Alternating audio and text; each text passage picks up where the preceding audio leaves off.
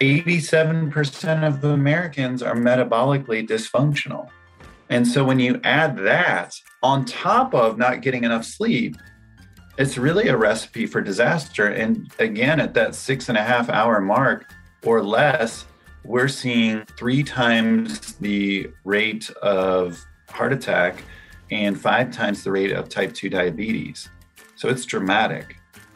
Welcome back to the Essentially You podcast. I am your host, Dr. Mariza Snyder, and I'm here to help you rock your hormones and feel great in your body so that you can reclaim more energy, vitality, and joy and become the CEO of your health. Let's jump on in.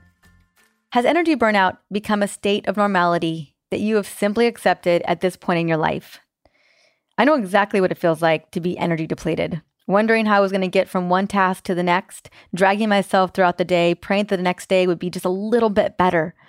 Over time, after many doctor's visits, I was officially diagnosed with adrenal fatigue. And maybe you've been diagnosed with adrenal fatigue too, or burnout, or chronic fatigue. There's so many different names for it these days. But here's the deal chronic fatigue is actually not caused by our adrenals. Our adrenal glands that sit on top of our little kidneys are just messengers. And the problem actually starts inside of every single cell of our body. It starts with our mitochondria. Now, when we are in a state of stress, which most of us are these days, right? Especially that perceived stress when our cells receive the stranger danger messages, our energy producers, aka our mitochondria, get shut down as a way to protect us, not a good thing for us in general.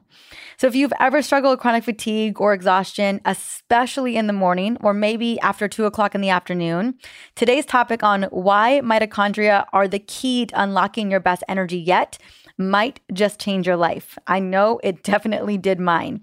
Now, before I bring on Shawn Wells to discuss what it takes to boost our mitochondrial function, I want to quickly sing his praises. Shawn Wells is the world leading nutritional biochemist and expert on health optimization. He has formulated over 500 supplements, food, and beverages, and is known as the ingredientologist, the scientist of ingredients. Formerly a chief clinician dietitian with over decades of clinical experience, he's counseled thousands of people and innovating health solutions such as keto, paleo, fasting, supplementation, all to boost mitochondrial energy. He has also personally overcome various health issues, including Epstein Barr, chronic fatigue syndrome, fibromyalgia, depression, insomnia, and even a pituitary tumor. His book, The Energy Formula, has been recognized by both USA Today and Forbes. Let's bring Shawn onto the show. Hey, one more thing. Did you know that one of the biggest nutrient deficiencies that I see in people, especially women, is a magnesium deficiency? This powerful mineral packs a massive punch because magnesium is involved in over 500 reactions inside of the body. Now, magnesium is your best friend if you want more energy, better sleep, a humming metabolism, improved digestion, happy periods, and a happy mood. And luckily, you can quickly replenish your magnesium stores with my Essentially Whole's Magnesium Restore supplement, made with my favorite form of magnesium, magnesium glycinate. Now use the promo code podcast and get 10% off your entire first order at drmariza.com slash store. That's D-R-M-A-R-I-Z-A dot com slash store. I will have the link in the show notes for this episode. You are definitely going to want to try it today.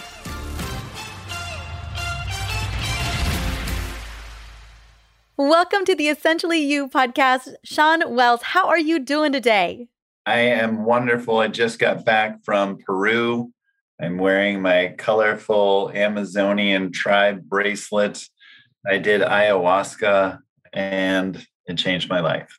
Love, love, love it. Amazing. And your mitochondria, I feel like your mitochondria are just buzzing with energy today, Shawn. And that's literally what we're going to be talking about today. You uh, have such a knack for understanding the research around cellular energy and why either why we've got great energy or why our energy is going down the going down the toilet. Let's be honest, so many of us it's like that. And you kind of have figured out what kind of nutrients or that we can use to support our mitochondria, but also why why many of us are really struggling with some of that nutrient deficiency. Now, before we get into what what we can do, because I'm I, I I'm guessing you've got the panacea for chronic fatigue. I've worked on it for about 20 years. Yeah, exactly. So. We're going to be talking about that. But before that, I wanted to, to, talk a little bit about kind of why has this been your journey for the last 20 years? What what's what's the story around you trying to figure out how to get millions of us, including yourself, our energy back? Yeah, you know, I I I grew up bullied. Uh, I came from a broken home. I struggled with obesity and disordered eating and um, pretty bad insecurity, imposter syndrome, all, you know, all these kinds of things that led to a lot of health issues and eventually led to me having Epstein Barr virus, chronic fatigue syndrome, Hashimoto's, fibromyalgia. Like I spent six months in bed.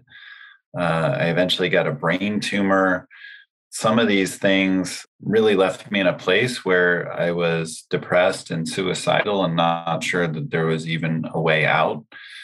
So, mental health, mental well being uh, became front and center, and my health physiologically became front and center. And that's when I started to, to go to work on all this and eventually led me to become a, a biochemist and a dietitian and and try and make an impact not only on myself but the world around me.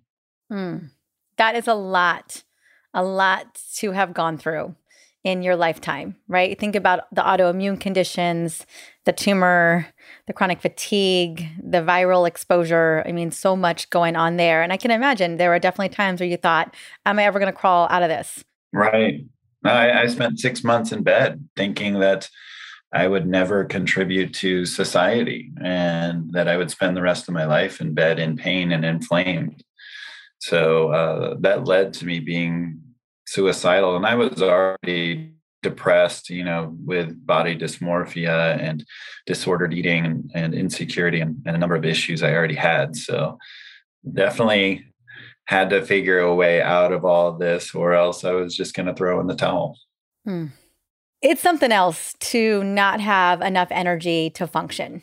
You know, it's something else to not be able to show up, to not feel like you're going to be able to contribute. And I think every single one of us at one point or another has felt some level of like am i going to be able to get up or am i am i going to be able to get and do all the things that i need to do for my family for the people that i love for the work that i love you know i i, I feel like we've all to some level have experienced that especially at least in the last two years yesterday i remember you know, as you know, you've met the baby. You met Kingston.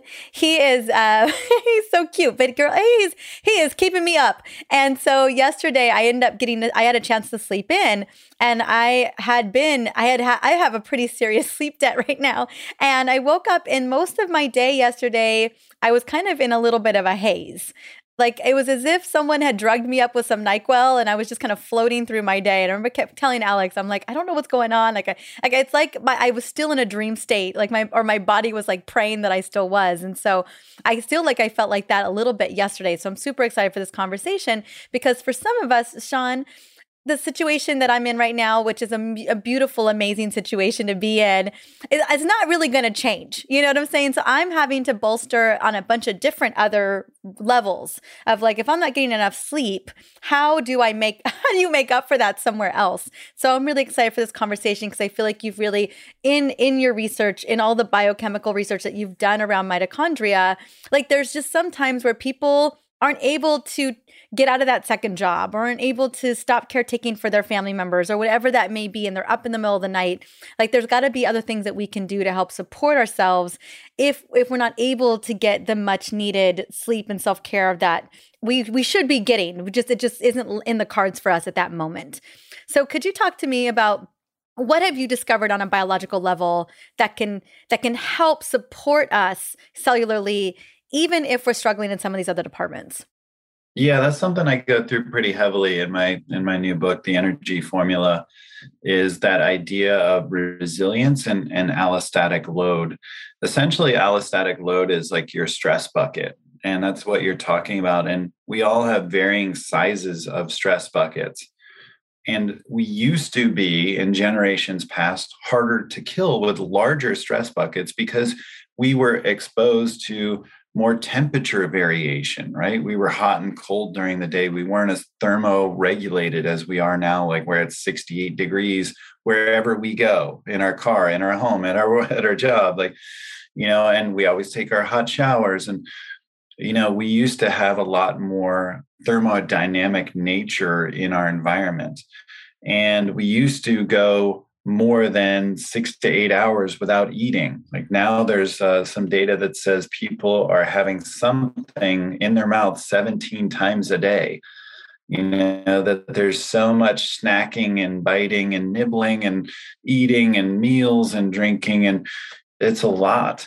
And used to go long periods without that. And all of that's called hormesis, right? When we're exposed to even the viruses and bacteria you know that's that could be a whole show on just that like my stance on those things. There's the there's the idea of terrain. It's a really fascinating topic to to dive into that the more we're exposed to the more resilient we are.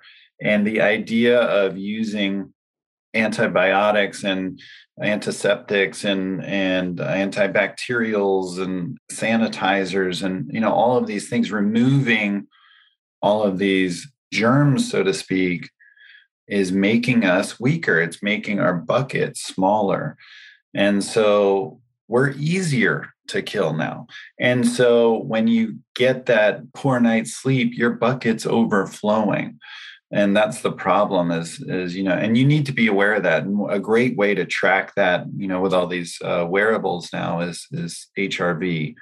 Garmin calls it like body battery, but essentially it's it's the same idea. You use a Whoop or a ring, a BioStrap. You know, you're looking at HRV, heart rate variability, and that's your ability to train or to take on new stress. Are you already overstressed? And you have to take care of your body. There is this idea of hormesis means that acute stress can make you stronger can take you up to another level, like going to the gym, doing a cold plunge, doing fasting. That can make you stronger. It's when that type of stress is chronic, or if your allostatic load is already full, that, like, for example, if you're talking about cryotherapy or you're talking about intermittent fasting or you know the ketogenic diet these things in a vacuum can be amazing for you but if you just lost your job, if you just went through COVID, if you, you know, just got a divorce and you're trying to do fasting and you're trying to do cryo and it can be too much for your body. You can overstress your body. So these things that can be positive stressors at times, you need to be aware of where your body's at. And for example, with you, if you just went through several nights of not getting enough sleep, some of these things that could be great for you in the past may not be ideal in those days. And that's yeah. that's why it helps to like be aware of something like HRV. An example of mitochondrial health is when you don't get enough sleep, even like six and a half hours or less, it's been shown that you are acutely insulin resistant. And so, what does that mean? That means that you're metabolically dysfunctional. And this is one of the reasons that why, when you wake up and you're sleepy and, and you're tired, that you're like reaching for caffeine, you're reaching for sugar because your brain cells are actually firing more slowly. They're not synaptically firing as fast. And you're acutely insulin resistant. So, it's like being diabetic and so you're not getting glucose into the brain cell as easily. That's where ketones become ideal. And that's why a lot of these people like love the bulletproof coffee and first thing in the morning because 87% of Americans are metabolically dysfunctional. And so when you add that on top of not getting enough sleep, it's really a recipe for disaster. And again, at that six and a half hour mark or less, we're seeing three times the rate of heart attack and five times the rate of type 2 diabetes. So it's dramatic. And you really do need that sleep, or else you'll be in this state. And it's a state of inflammation. When you're in metabolic dysfunction, you're also in a state of inflammation and glycation and oxidation. This is all pro aging, pro biological aging, and pro disease. Almost all diseases are correlated to that metabolic dysfunction, which is essentially synonymous with mitochondrial dysfunction. So true. So true. It's so fascinating. Like to be 42, to have a baby, to be in the, we call, I call it this, the season. I'm in this season, but also knowing Shawn that it, it's not doing and i love you know get waking up to baby cuddles multiple times in the night and and, and kingston wake me up in the morning in bed with you know it's so so sweet but i i've it's, it's like a little it's like i'm getting chipped away at you know just a little by little every day. And so there's so many other things that we're we're doing as a couple alex and i to mitigate the pending insulin resistance the pending metabolic dysfunction you know where i'm first thing i do is I do circadian fasting you know, I try to at least do that. Then the first thing I do in the morning is get outside and get in nature, get in sunlight, and do a walk to kind of wake up those mitochondria, to let them know I know they're there. And there's just a couple different things I feel like if, if you are you know if you are that person who's struggling you know the, I guess the allostatic load is just tipping over that my bucket has been running running over for a little a little bit now. You know what are some ways in which that we can bolster that? And i, I do track my heart rate variability. You know it's crazy though shawn it, it's often in the crapper. So it's it's kind of sucks to look at it and I have heart math. and so I, I I work on heart rate variability in the evening as well when I have some time. And you're absolutely right. All of these things, all of these things can help support the mitochondria if if some of your lifestyle knowingly or unknowingly is wearing down on your mitochondria. And so it's so funny. I'm, I know I'm using myself as an example because I see where I am over here.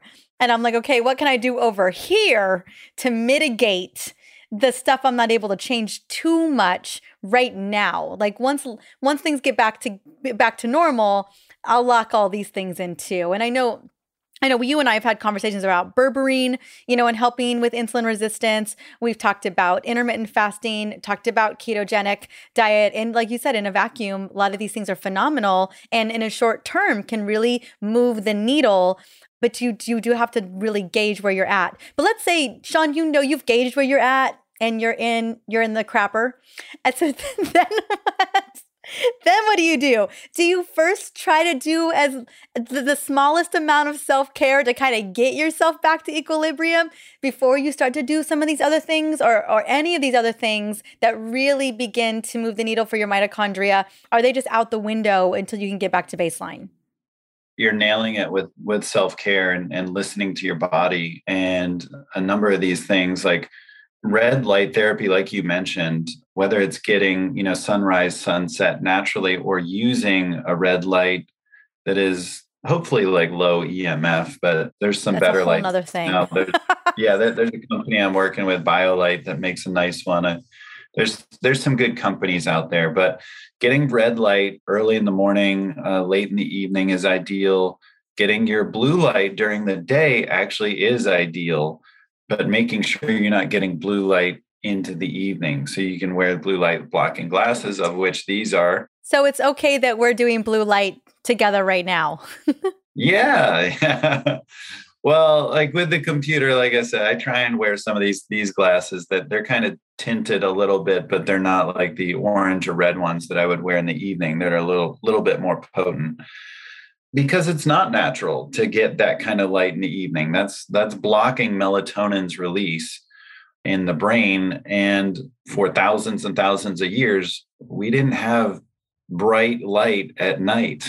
You know so it's, it's, very yeah. unnatural. And to be eating late at night and doing all these things that are, that are disrupting our circadian rhythm is wreaking havoc. Uh, dr satchin panda has like really great data around meal timing and circadian rhythm and i think that's important too is is to i like to eat during the daylight window because i think evolutionarily that makes sense and to not disrupt your circadian rhythm your sleep wake cycle by eating outside of that you know it's it's very unnatural again evolutionarily to be eating at 11 p.m. at 1 a.m. and you know doing these things that we do. Also avoiding speaking of sleep sleep hygiene is really important where you keep to the same sleep schedule. There's an idea that's known as social jet lag where on the weekends people stay up two three four hours later and it's very much like traveling to Europe, let's say, if you're American, and then coming back, you know, Monday morning and expecting yourself to be fine. There's a reason you're exhausted. You're disrupting your circadian rhythm. And it's not ideal to do that consistently. Again, you know, maybe occasionally it can be hormetic, it could be a positive stress, but consistently to do that every Saturday and Sunday and then expect on Monday to be fine you know that's and people are saying i hate mondays it's because of what they're doing to themselves try and keep yourself on a on a consistent rhythm sleep hygiene where you're going to bed at the same time and waking up at the same time and you'll feel like your your body will respond better even with less sleep Mm, it's so funny. And let's think about all the other things that we do on the weekends that we're not doing on the weekdays, right? Maybe alcohol consumption's going up on the weekends, processed food consumption's going up on the weekends, celebrating is happening on the weekends. Yeah, like you think about all of those things, like they kind of add up. And I think what a lot of people will notice is as we get older, that rebounding on Monday from the weekend or losing those calories. Like you ever get on the scale Monday morning, uh, speaking to my audience, and you jumped two to three pounds on Monday morning. And then it takes you until Friday to get back to where you were, all just to do it all over again over, over two days. Well, I'll tell you what, like when your when your blood sugar's elevated, you're metabolically dysfunctional. And again, you're in a state of inflammation. Your body's responding and putting itself into sympathetic nervous system state more your cortisol is up you're holding on to body fat you're holding on to water and you're in a state where health wise that's that's not ideal and you're you're holding on to your weight more. I know like when i get more sleep and i and i do more to deal with stress and de-stress i lose weight. Like sometimes it's been like on a vacation i've had you know five ten pounds drop off in a, in a time frame that doesn't make sense but it's it's literally because of you know leading up to that i was like overworking i was overstressed i wasn't getting enough sleep and you know your body's just holding on in this in this fight or flight sympathetic nervous system state you know where it's it's fighting for survival and it's trying to hold on to resources. It's not in a in a balanced yin and yang like parasympathetic sympathetic flow type state where it's you know oscillating to what it needs it's more in a survival state. And that's what we're doing to our bodies. An interesting factoid I just got from uh, Biohacking Congress, where I spoke on 10 cool ingredients that you need to be taking, but probably aren't. There was a presentation on PUFAs, polyunsaturated fatty acids, these vegetable oils that wreak havoc. And I don't think most people are aware of like how problematic they are. I mean, I talk all the time about ultra processed food. I talk all the time about high glycemic carbohydrate and how damaging these ingredients are and how pervasive they are in our diet. But these polyunsaturated fatty acids, think sunflower oil, peanut oil, canola oil, these are so pro inflammatory. You compare the data over 28 years, someone smoking two packs a day has 16% more likelihood of having cancer over that same 28 years, someone who eats a high polyunsaturated fatty acid diet has 86% higher rate of cancer. That's like five times the rate of cigarettes twice a day, like the two packs a day. So these oils, these rancid oils that are in our diet that are so cheap, it's just, and then you add that to the, the sugar that's everywhere. So you're you're getting the high glycemic carbohydrate, you're getting the artificial colors, you're getting the artificial sweeteners, you're getting these polyunsaturated fatty acids, you're getting glyphosate and all this stuff like in our diet. I mean, that's going to wreak havoc on the mitochondria. And then add to that ultra processed food is this is kind of complex, but is higher in deuterium. And deuterium wreaks havoc on the mitochondria. It's kind of like a, a heavy hydrogen. So, like impure water, ultra processed food, all of that's higher in deuterium, and that actually gums up the works essentially for the mitochondria. So, bottom line is the solution is eat whole food. Yeah, I was going to say. Be, even your paleo or gluten-free chips or whatever, you know, you take a look at the ingredient list and you start to see those those processed oils in there. And you know, I don't you're just you're paying a higher price for poison is really what it comes down to. Your organic uh, blue corn chips, you're probably paying paying a higher price for that poison it's destroying the liver it's it's it's poking holes in the gut and and again like you said it's it's wearing and it's gumming down our mitochondria to the point where they just they hype they basically just shut down i mean i feel like that's what's happening is that so many of us if you're feeling so run down you've got less mitochondria working for you Exactly. It's a double whammy when you, you've got dysfunctional mitochondria that are overworked and there's not enough of them. And when you do some of these things like use red light, do the ketogenic diet, do fasting, do high intensity interval training, do some of these hormetic stresses, what we find is not only does that improve the health of the mitochondria, but you get mitochondrial biogenesis. You increase the number of mitochondria.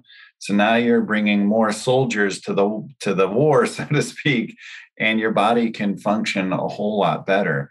So that's that's an important factor too is mitochondrial biogenesis. Mm, yeah, that we absolutely have that ability to make more if we have the right substrates, the right food sources, the right lifestyle pieces in place.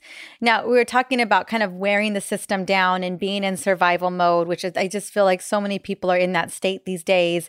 And what I notice is that, you know, we are seeing much more nutrient deficiency. One, because processed foods have no nutrients at all in them at all. So you're not getting anything from there. But then when you're running in a survival state, when you're running at that level, you just have to burn through more more nutrients, more vitamins, more minerals. And those are the very things that are necessary for cellular energy for a mitochondria to function. And I know you just did a talk on the, the 10 nutrients you need that you don't know you need right now, but specifically around mitochondria, you know, when you when inside of your book, what were some of the 3 to 5 nutrients that you felt you know, really we we could absolutely benefit from, we could gain from by adding them in. Okay, so you mentioned it before berberine, but even better is dihydroberberine, the active metabolite of berberine. It has much better bioavailability, no GI distress. Uh, berberine outperformed metformin head to head in a study. Metformin is legendary as a glucose disposal agent at increasing AMP kinase and so it lowers blood sugar, it improves insulin levels, reduces hemoglobin A1C, as well as the inflammatory marker CRP, improves dyslipidemia, improves all these markers of aging, telomeres, and DNA methylation, and reduces almost all biological disease because they're all correlated to, again, metabolic dysfunction, mitochondrial dysfunction. So, my number one ingredient would be dihydroberberine for anti aging, anti disease. It's going to preferentially store carbohydrate in muscle rather than fat. So, there's just so many reasons to be taking it.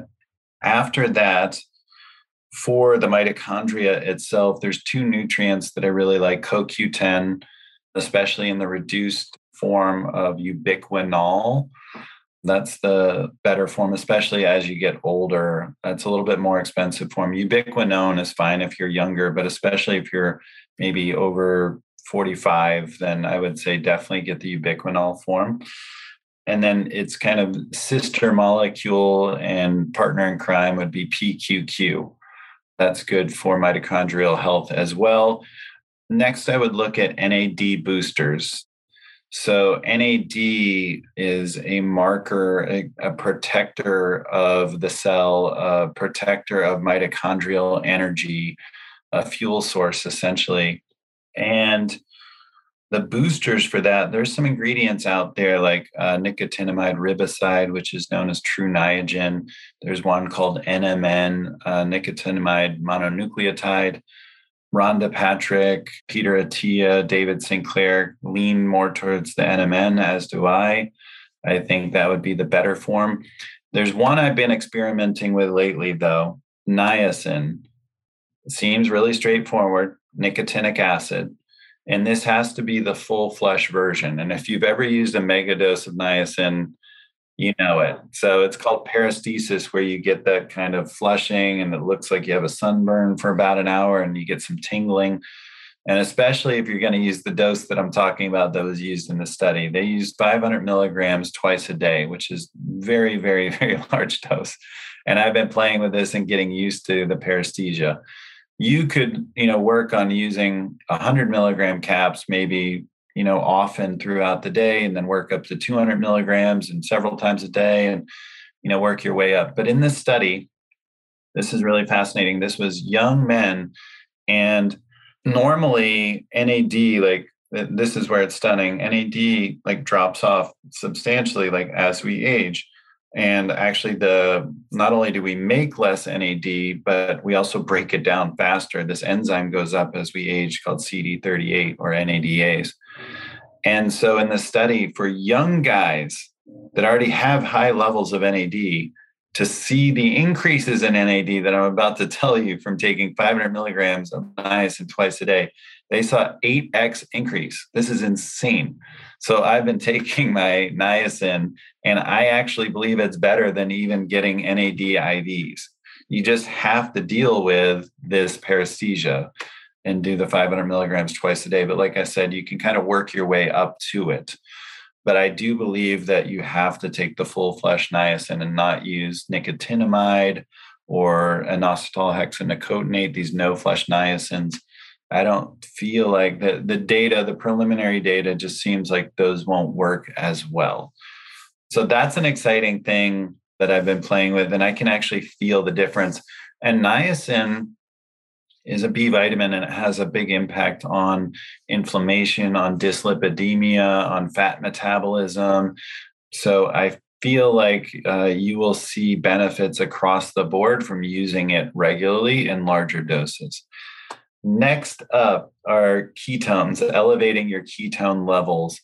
So, you know, being on a ketogenic diet is going to help. And you can do like a metabolically flexible one where you have cyclical and targeted ketogenic dieting doing high intensity interval training, glycogen depletion will help increase ketones. Doing intermittent fasting or extended fasting will elevate ketones. Using something like dihydroberberine or metformin or some of these blood sugar ingredients will elevate ketones. And then there's ways to increase ketones exogenously from outside the body as supplements, and uh, that would be exogenous ketones, especially the R or DBHB form. That is the most active form that's going to raise ketones the highest. So that's the one I'd use, especially the sodium form. In my research, we found that one increases BHB levels in the plasma much better than calcium or magnesium, interestingly. And then the other way that I really like is MCTs, but in particular, C8 MCTs, caprylic acid is the most ketogenic MCT. And so you can just buy C8 MCT oil or powder, and that's going to raise ketones as well.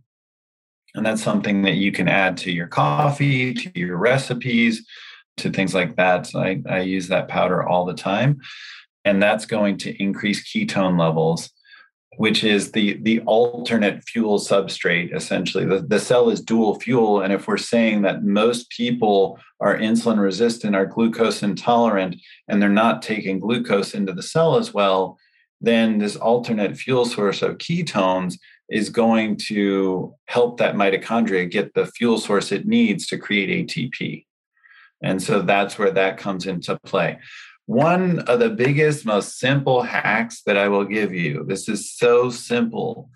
And it has to do with GLUT4 translocation, meaning like even if you're insulin resistant, glucose intolerant, and you know you're you're not making enough ATP and therefore not getting enough energy and your mitochondria aren't working as well as they should taking a postprandial which means after your meal stroll walk yes is so profound at getting blood sugar pulled out of the plasma and into the cell through this GLUT4 translocation.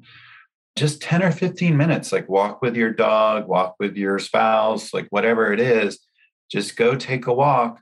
You know it helps with digestion get some movement but it's going to be profound uh, and the, the data is staggering. Like it, it's literally like uh, cuts the rate of diabetes in half just by taking a walk after your meals. And I'm not talking about sprints. I'm not talking about an hour. I'm talking about 10 to 15 minutes of moving your body after a meal can have a profound effect.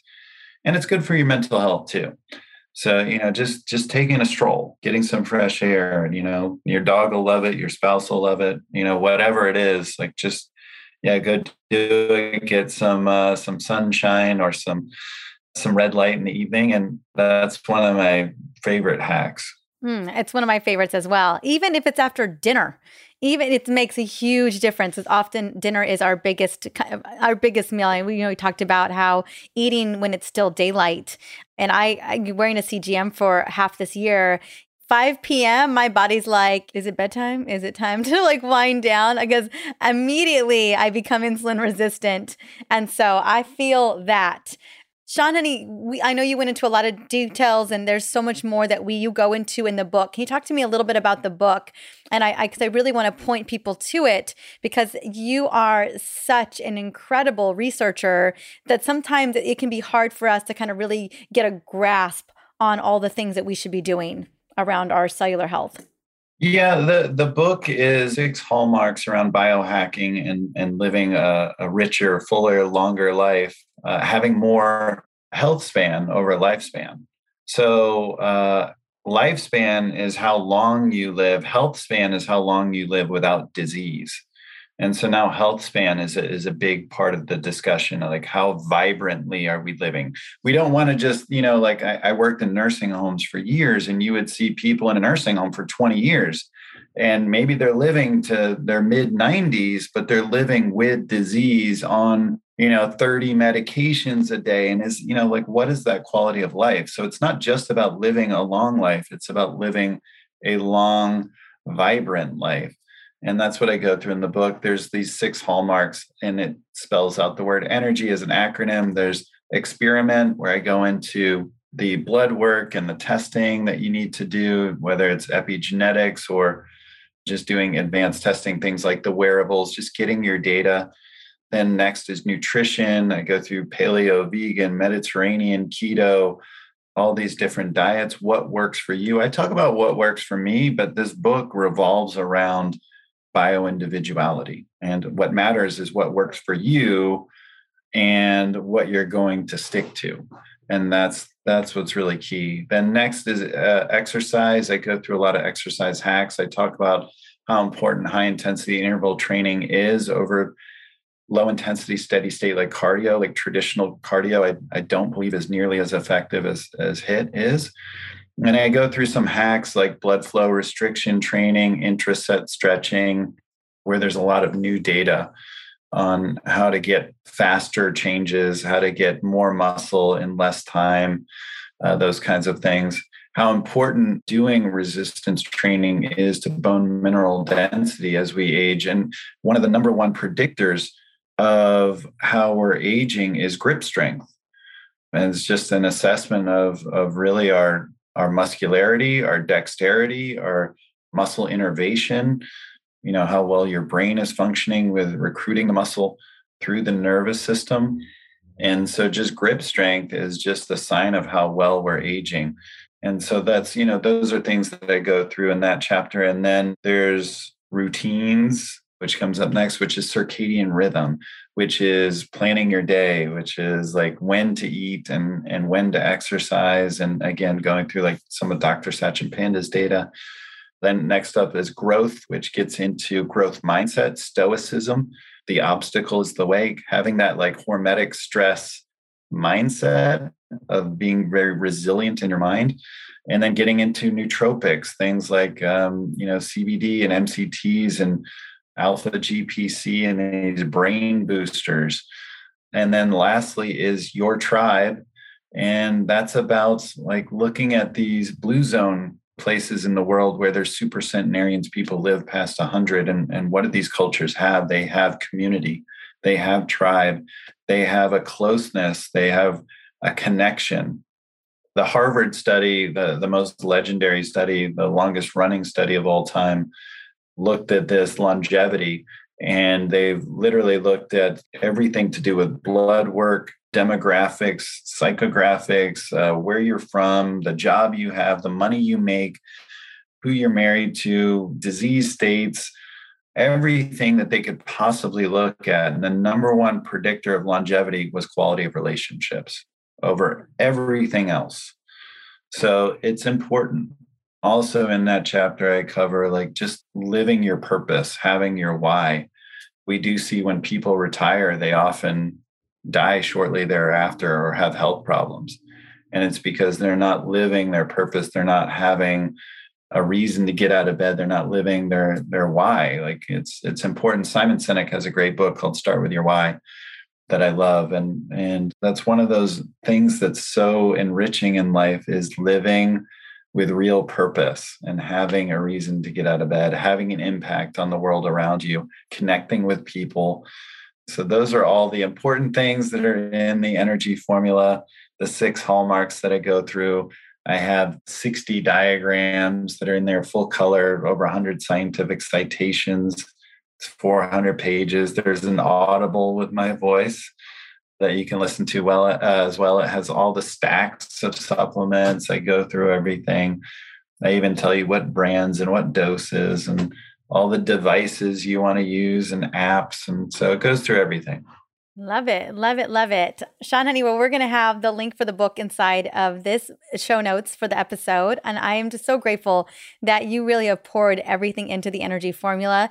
Just really giving us a, a blueprint on where to start. So I so appreciate it. And then thank you so much for coming on and just really sharing your knowledge, your knowledge base, because you you've dove so deep into this that even we start implementing some of it, it's going to make a huge difference on our lives. So thank you so much.